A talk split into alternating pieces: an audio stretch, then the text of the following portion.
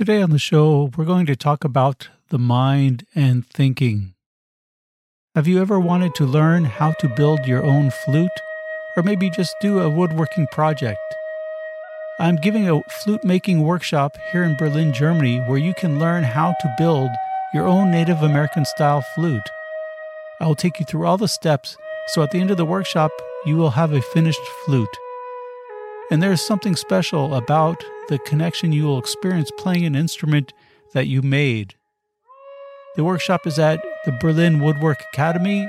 It's a two-day workshop on Sunday twenty-ninth of May and also Sunday twelfth of June. Register right away because there are a limited number of spots available, as it will be a small group to ensure that students get enough attention. You can go to sing flutes dot com, S I N G H, F L U T E S dot com for a link to register. You can also find that same link in the episode description. So join me and learn how to build your own Native American style flute.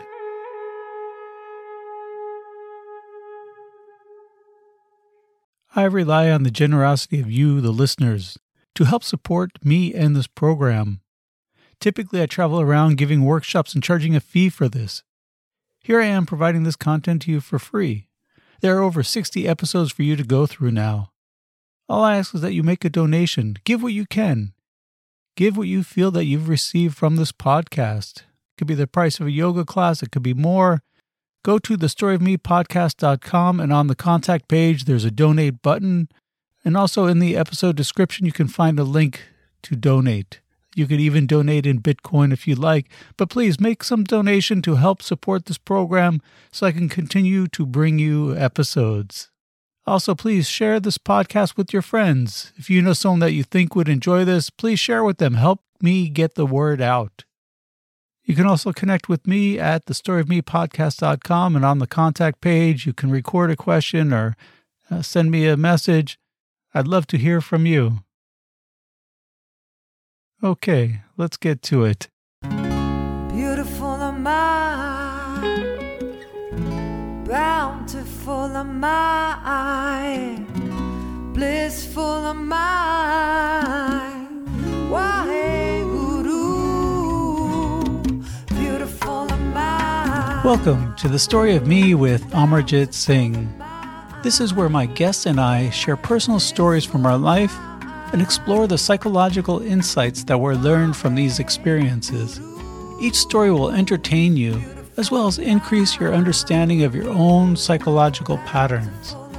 Then, through the principles of yoga psychology, you will learn how to overcome the resistance that is holding you back from living a more fulfilling life. Join me every Tuesday for a new episode where I share my experiences in psychological understanding, interview guests, and answer listener questions. Now let's get started with the podcast that awakens your inner power through awareness and understanding. Welcome to the show. For new listeners, my name is Amarjit Singh, and I am your host. For old listeners, welcome back. It's good to have everyone. I hope everyone is doing well. Today I wanted to talk about the mind and how you're using it. We tend to work really hard, especially if you're listening to this podcast, you're putting in the effort to understand the psychology of the mind so that you can attain some peace of mind, some lasting happiness. Right? This isn't this what we're searching for, a way to find that quietness within. And this is the reason we do yoga, the reason you're listening to this podcast, and probably all the books you have read are all to help you try to find that inner peace, that harmony. Yet we often get caught up with the physical aspect of yoga when we're doing yoga, and we kind of lose track sometimes of the psychological. When we hear, I'm doing yoga, it's physical postures, it's the asanas, it's the the kriyas that you're doing to move the body, to bend the body. In reality, though, the physical aspect of yoga is a very small fraction of what yoga is. And the reason that we do the physical aspect of it, the asanas, is really to correct the body alignment and to increase flexibility. Because when the body is in proper alignment, the flow of prana, which is the vital life force energy, is improved. And this is what really helps the function of the inner workings of the body, the organs, and the flow of our energy, our vital energy. And this assists our functioning of the physical, mental, and also the subtle body.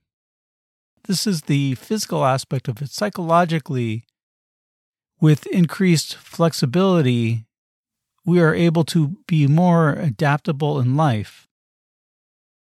And we're able to acclimate to the changing environment, and we are more capable of changing habit patterns. So really the physical is is a focus on the psychological through the physical. The more flexible the body, the more flexible the mind. And you see people who have very stiff minds, their body is not so flexible. We want to make this body flexible so this flow of prana is strong and more balanced, and the mind is peaceful, and that we can liberate ourselves from the conditioned mind and find this peace and happiness. In these days, it's a little more challenging, and you're seeing the effects of people who are unable to stabilize the mind. We see people who are getting in fights on planes or acting out in stores and having all these issues. And we wonder, well, why is this happening now? It's because of the stress that everyone has been going through the past couple of years. The people who didn't have some work towards their stability, it really magnified the imbalances, the psychological issues that they haven't really dealt with. And so we want to be unshakable in the storm of life that we go through. So how do we do that? And how do we calm the mind down? The mind creates suffering through false identifications, these aversions and desires. And we've talked about this on many episodes, is that your reaction is the attachment to these false identifications. And we had this this episode on what it means to be triggered, and I, I recommend uh, that you go back and listen to this.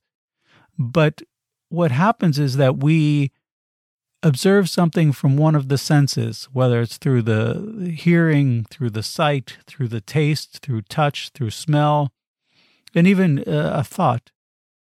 And we have this, and then depending on what that is in our karma, our history, our experiences, we react to it. If it brings back a memory that we don't like or a desire that we do like, we react in this way. This is what connects us to these false identifications, because it's through these things that we're reacting to, because we don't see ourselves accurately. You know, we, you may feel insecure, and so someone makes some comment, or you see something, or, or you hear something, and you react because you start to feel bad about yourself, and this false identification is what causes you to react.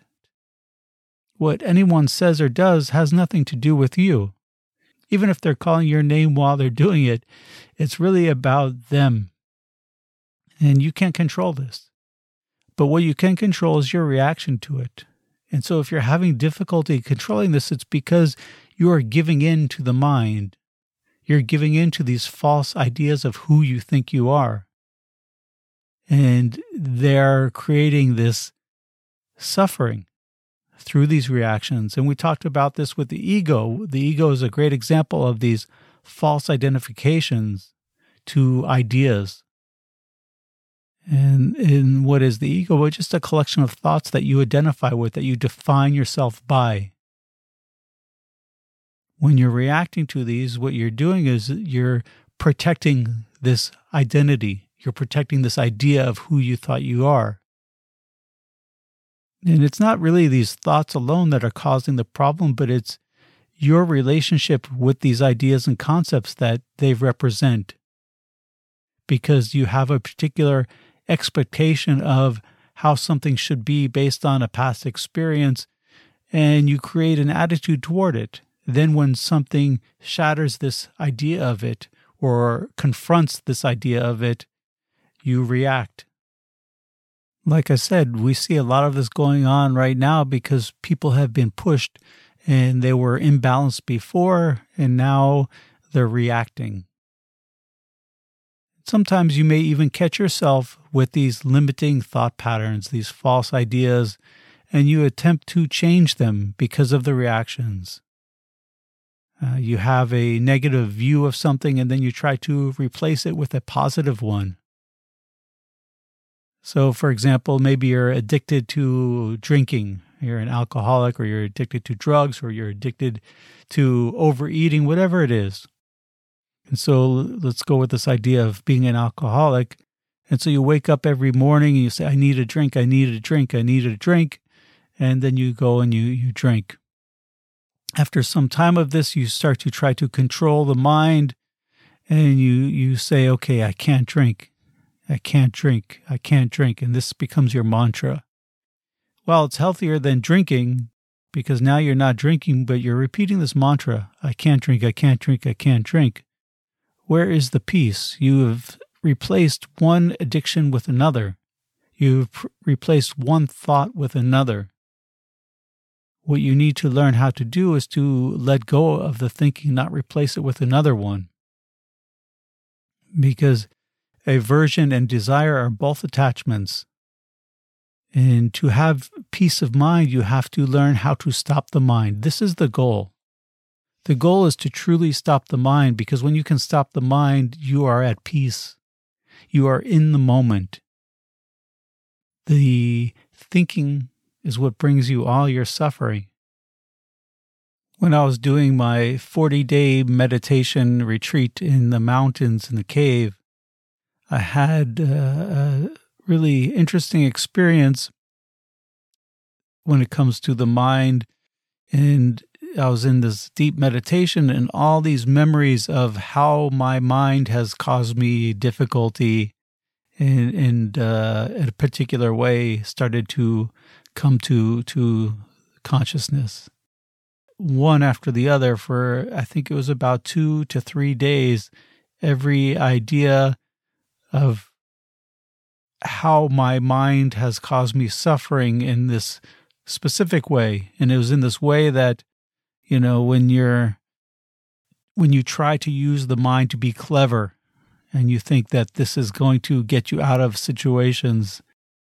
And so this, I, this quote came to me, which is one of my favorite quotes because it was a three-day experience of living through this quote. And it's, nothing has brought me more suffering than my clever mind, and nothing has brought me greater joy than my open heart. So live in the heart. And what it was telling me is that, you know, I always try to show how clever I was and try to use this mind to fix or manipulate situations. And what has this done for me but brought me suffering? And every time that I tried to do this, use my mind to be so clever, and it really hurt me or hurt the the people in the situation. It came to my mind for three days, and there were quite a few experiences. It was a very difficult three days, but it was beautiful at the end where this idea was really imposed upon me through my consciousness, through my meditation. And this is what we do, is we rely on this mind to get us out of problems, to be so clever. But really what it is, is we just need to turn it off and to stop it. And then project from this heart. This is where we want to be. We should only use the mind when it's necessary. And I liken this to a, a carpenter who has to hammer a nail. And let's say the nail is on the other side of the room, and while he's walking over there, he's swinging the hammer before he gets to the nail. This is what we do with the mind. We're using it when it's not necessary. What we need to do is to learn to let go of these ideas, these concepts. For example, this this concept of home. You know, being someone who's been without a home for, I don't know, ten, ten or more years and just traveling around, people always ask, you know, do you miss feeling at home, or, or, you know, do you feel imbalanced because of this? And then you get the answer to this in this traveling community that I've I've encountered often throughout my life. And you hear these people who, these hippie type of people or yogi type of people who think they're being open and liberal, where they say, well, wherever I am is home. Or home is where the heart is, right? This is this is what people say. And they think that they're being open because they say, wherever I am is home. They think by repeating this mantra that they're free, that they're being free. But really, this is just as bad or even worse than saying some places are home while others are not. Because at least with that, you're open enough for two possibilities. While the other, you're attached to only one. Either way, they're both attachments and judgments. Because if you say, wherever I am is home, this means that you have to constantly judge and evaluate, do I feel at home? And I'm not saying in a physical way. It could be in a, a mental way or a psychological way. But it's this idea that, that you are comparing it. Because if you have a concept like this, what you're doing is you're always evaluating and saying, oh, I don't feel at home here. Or, I do, I do feel at home here. Or I feel at home everywhere. And what I am saying is, for me, the concept of home doesn't exist. So I have nothing to compare it to. Now, this isn't to say that I don't have a home or I don't have a place to go, but what I'm doing is I'm letting go of this concept, these thoughts and these feelings of what home means.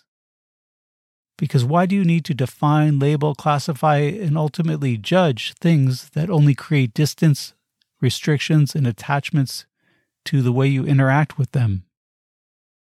So what I'm saying is there are so many concepts that you identify with. Even if you think, oh, it's a positive out- outlook to ha- think this way or to have this attitude toward it. But it doesn't mean it's not an attachment.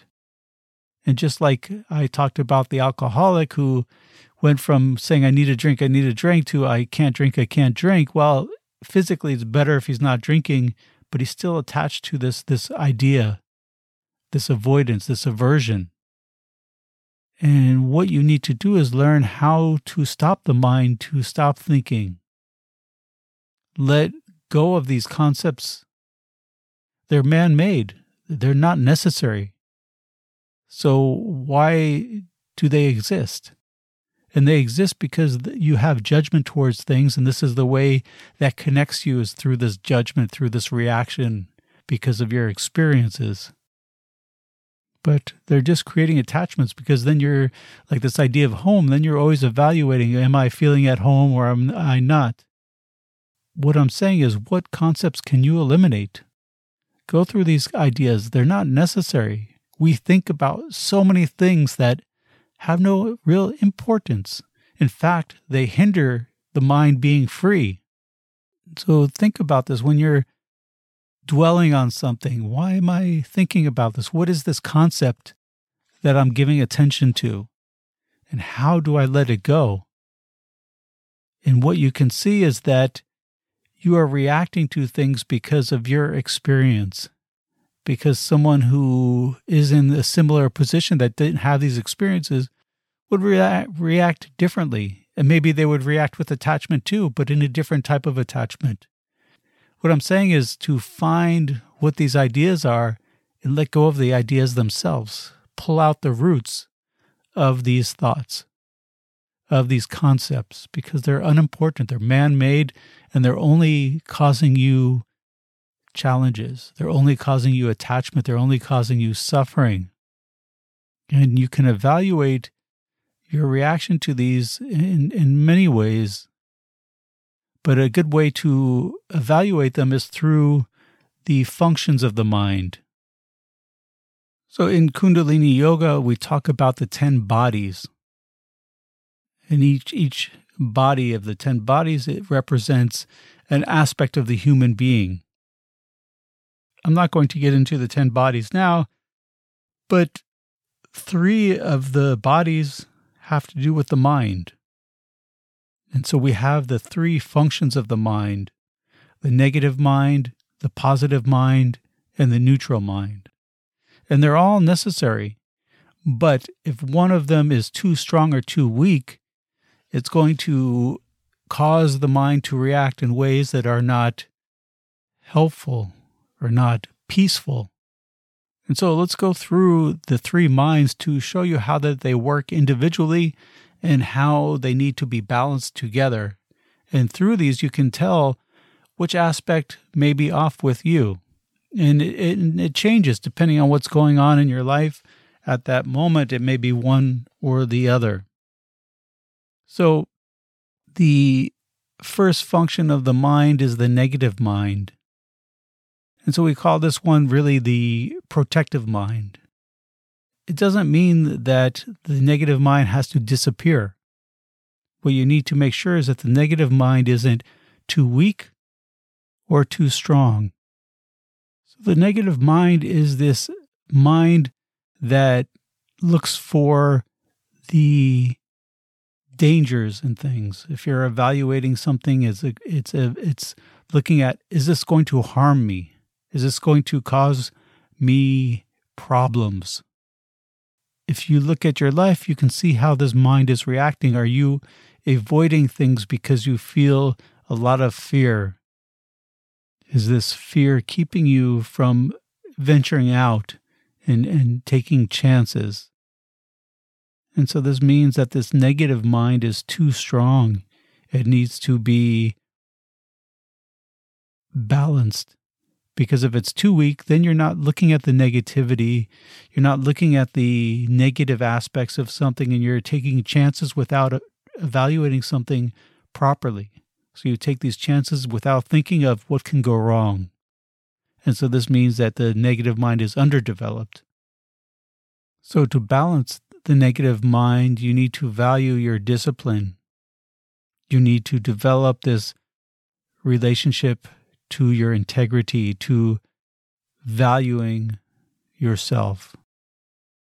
And you can do this through the physical aspects of yoga. Work on the third chakra, the navel center. This is where you get your personal power from.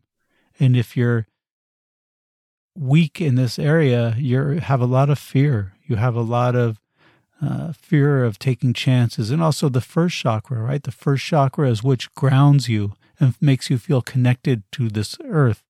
If you don't feel grounded, you're afraid to take chances. You have a lot of fear, or maybe you're ungrounded and you're not evaluating the negativity. You're not evaluating the things that can go wrong, and you're taking chances without the proper evaluation.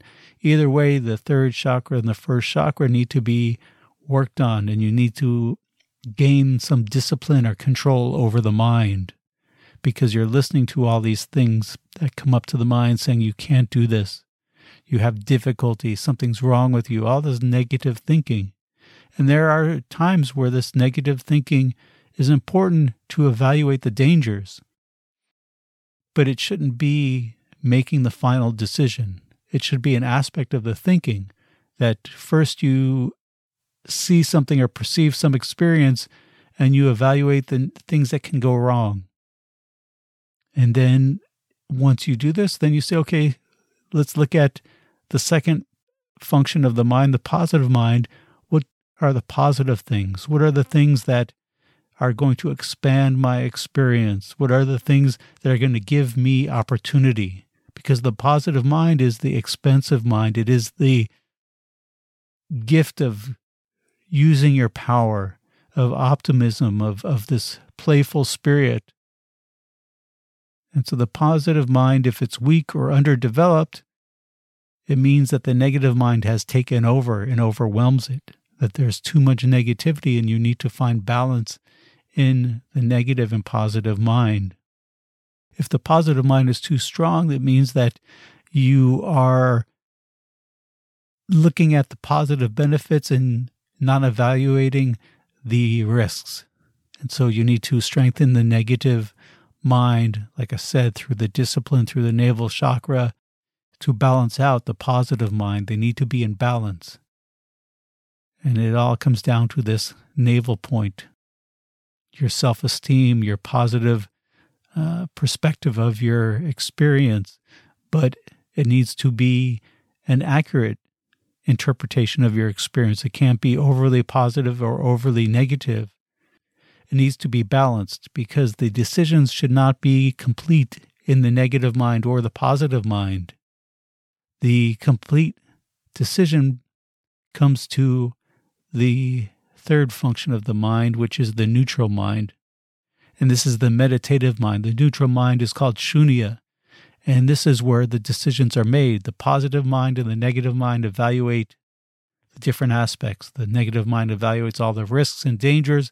The positive mind evaluates all the positive aspects, all the gains from the experience or idea or thought. And then it all should result to the neutral mind, which makes the final decision. And when the neutral mind is weak, decisions become very difficult.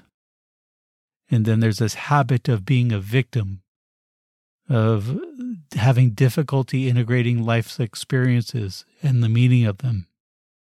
So to strengthen the neutral mind is through meditation, through not reacting. And we talked about, right, the triggers. When people are triggered, it's because one of the minds, they're focused on this negative mind or positive mind, and they don't know how to get to the neutral mind, the non-reactive mind. And this is the mind of compassion, of integration. And you can get through this through meditation, because it is this neutral mind which is free from any ideas and any thoughts. That is where all the decisions should be made, because it evaluates the input from the negative and positive mind and allows you to go deep to the intuition to come to a decision. And the only way to do this is to stop, to stop movement, to stop thought, to be where you are. When we talk about stopping movement, we're talking about the movement of the mind, not just the movement of the body, but also the movement of the mind, to stop it so it's not reacting to the thoughts, to the ideas, to the things that are triggering you. So going back to this idea of the physical aspects of yoga and how they're really about the psychological or the mental, is when you're doing a posture and the posture begins to get difficult and you think, I can't hold this posture for much longer. And so your mind starts to play these games with you. Just drop the posture. You'll be more comfortable. You can't do it. And it starts telling you the story. And how strong is your consciousness towards this mental aspect of the body is going to determine how you react to life. So if you're doing this difficult posture and the mind is telling you, drop the posture, drop the posture, and you say, no, I'm not going to listen to the mind. The mind is not me. It is just saying this, but I don't need to listen to it. I don't need to react to it. And so you hold the posture. And if you can do this, what you're really doing is you're putting in alignment who's in control, because you are the owner of the mind and the body. You are not the slave to it. And if you can control your reaction by not reacting to the mind, you're training the mind. And this is what the physical aspect of yoga is about. It's about training the mind through the body.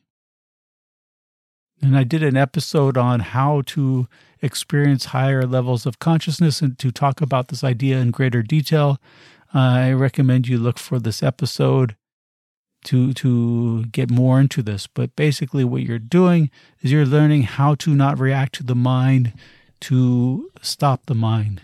Because you can sit there when the mind tells you, Put your, drop the posture, it's too difficult, it's too difficult. You can start to replace it by saying, no, I'm going to keep the posture, I'm going to keep the posture, and repeating this mantra to yourself mentally. But again, it's replacing one thought with another. Instead of doing this, You can just let it say this. Let it tell you to drop the posture, but don't react to it. And you can say, oh, you can keep telling me to drop the posture, but I'm not listening. I'm not going to react. And eventually it will stop. Whereas the other way, you're just replacing one thought with another, and there's no peace in this. And so today, what I would like to end this episode with is a meditation for you to cultivate the neutral mind. And this is where truth lives. And this is where your heart and your mind are one. When the mind stops, the heart is open. When the mind stops, the connection to the intuition is open.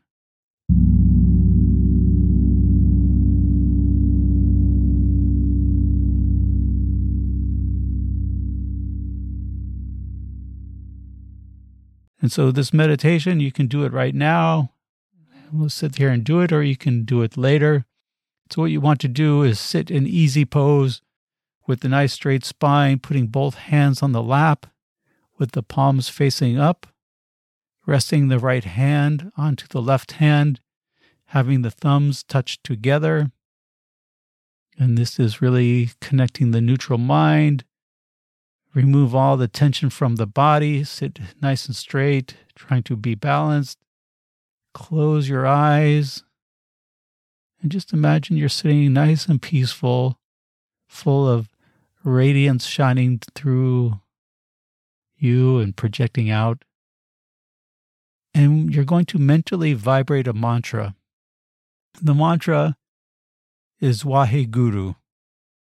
And so for my Kundalini yogis or, or Sikh people who are listening to this, you understand Wahe, the literal translation is wonderful, and Guru is Guru, going from darkness to light.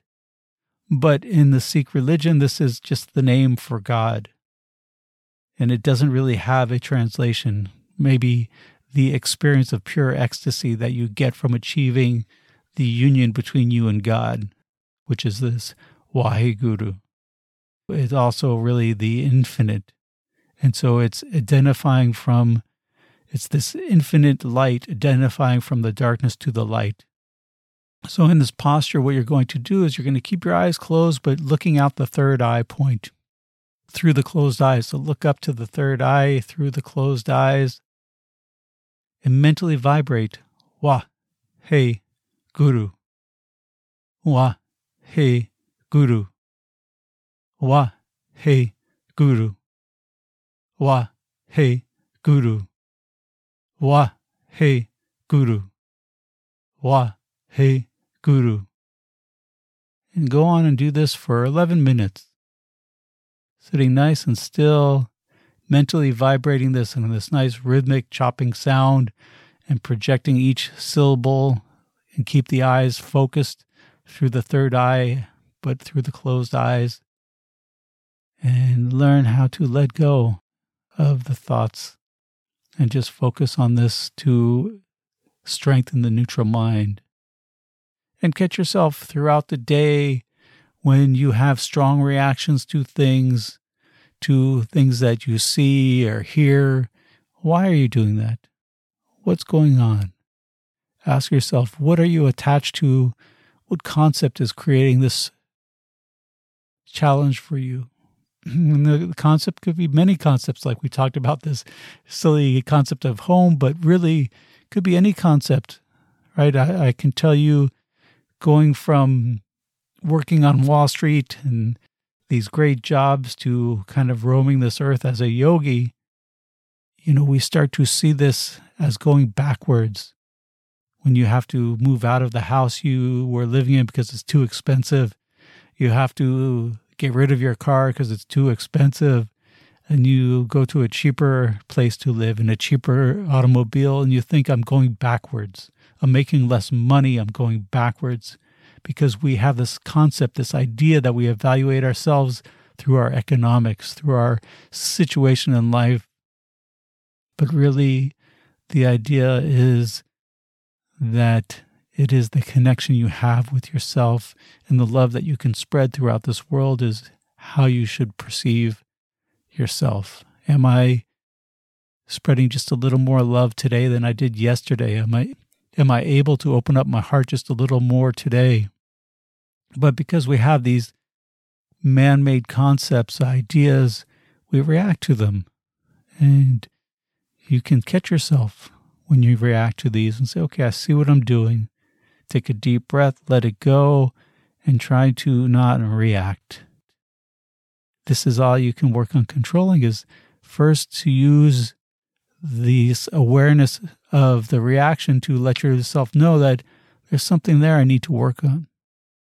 And do this while you're not reacting, because if you're reacting, there's no awareness. The awareness comes after the fact. You want to be aware in the moment. This is why we yell at someone and we react a certain way, and then afterwards we regret it. This is awareness after the fact. We want to be aware in the moment. And the only way to do this is to not react. And we see this today with all the dramas going on and all the propaganda through the media that's telling us to think a certain way or not think this way. And and then we talk to people who are so absorbed into this this propaganda that we just look at them and say, how can they believe this?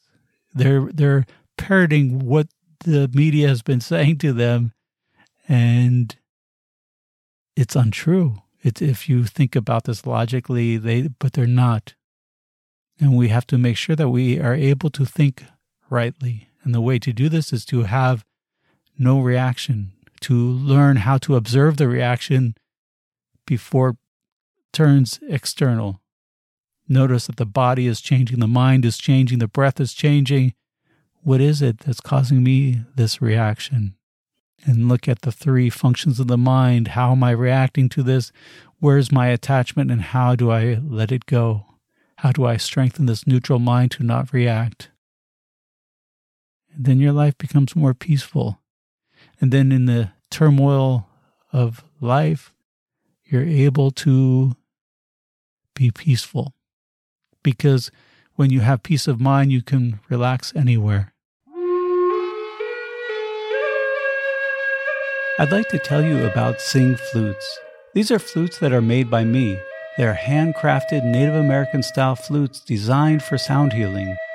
The flutes are tuned to the frequency of four thirty-two hertz, the harmonic intonation of nature. The fundamental note of each flute is in a key to vibrate a particular chakra. Whether you are playing for others or yourself, listening to four thirty-two hertz music resonates inside the body. In fact, they did a medical study where they hooked people up to a brain and heart monitor and played different instruments to them. The Native American style flute had the most impact in relaxing them. If you're a yoga teacher, it's a great instrument to incorporate into your classes.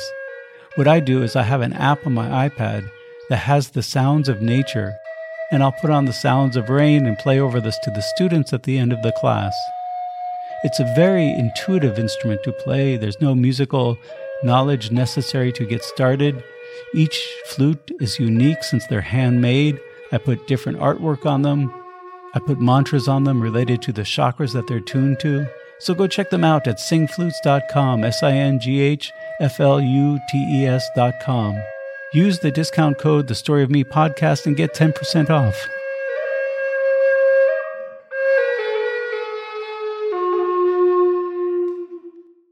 I hope you enjoyed the program. I will put some notes of the meditation in the show notes on the website. And again, if you're interested in learning how to make your own Native American style flute, go to sing flutes dot com, and there's the link, S I N G H F L U T E S dot com. There's a link to register, or you can go in the episode description. There's also a link. And register soon, because there's a limited amount of people uh, for this workshop. Also, please make a donation, help contribute to the podcast, help support it so we can continue to bring you these episodes. And uh, send me a message. I'd love to hear from you, whether you have a question or a statement or whatever you want to say. Okay, from the podcast that awakens your inner power through awareness and understanding, allow love to be the current that carries your words and actions. Waheguru, Waheguru, Waheguru.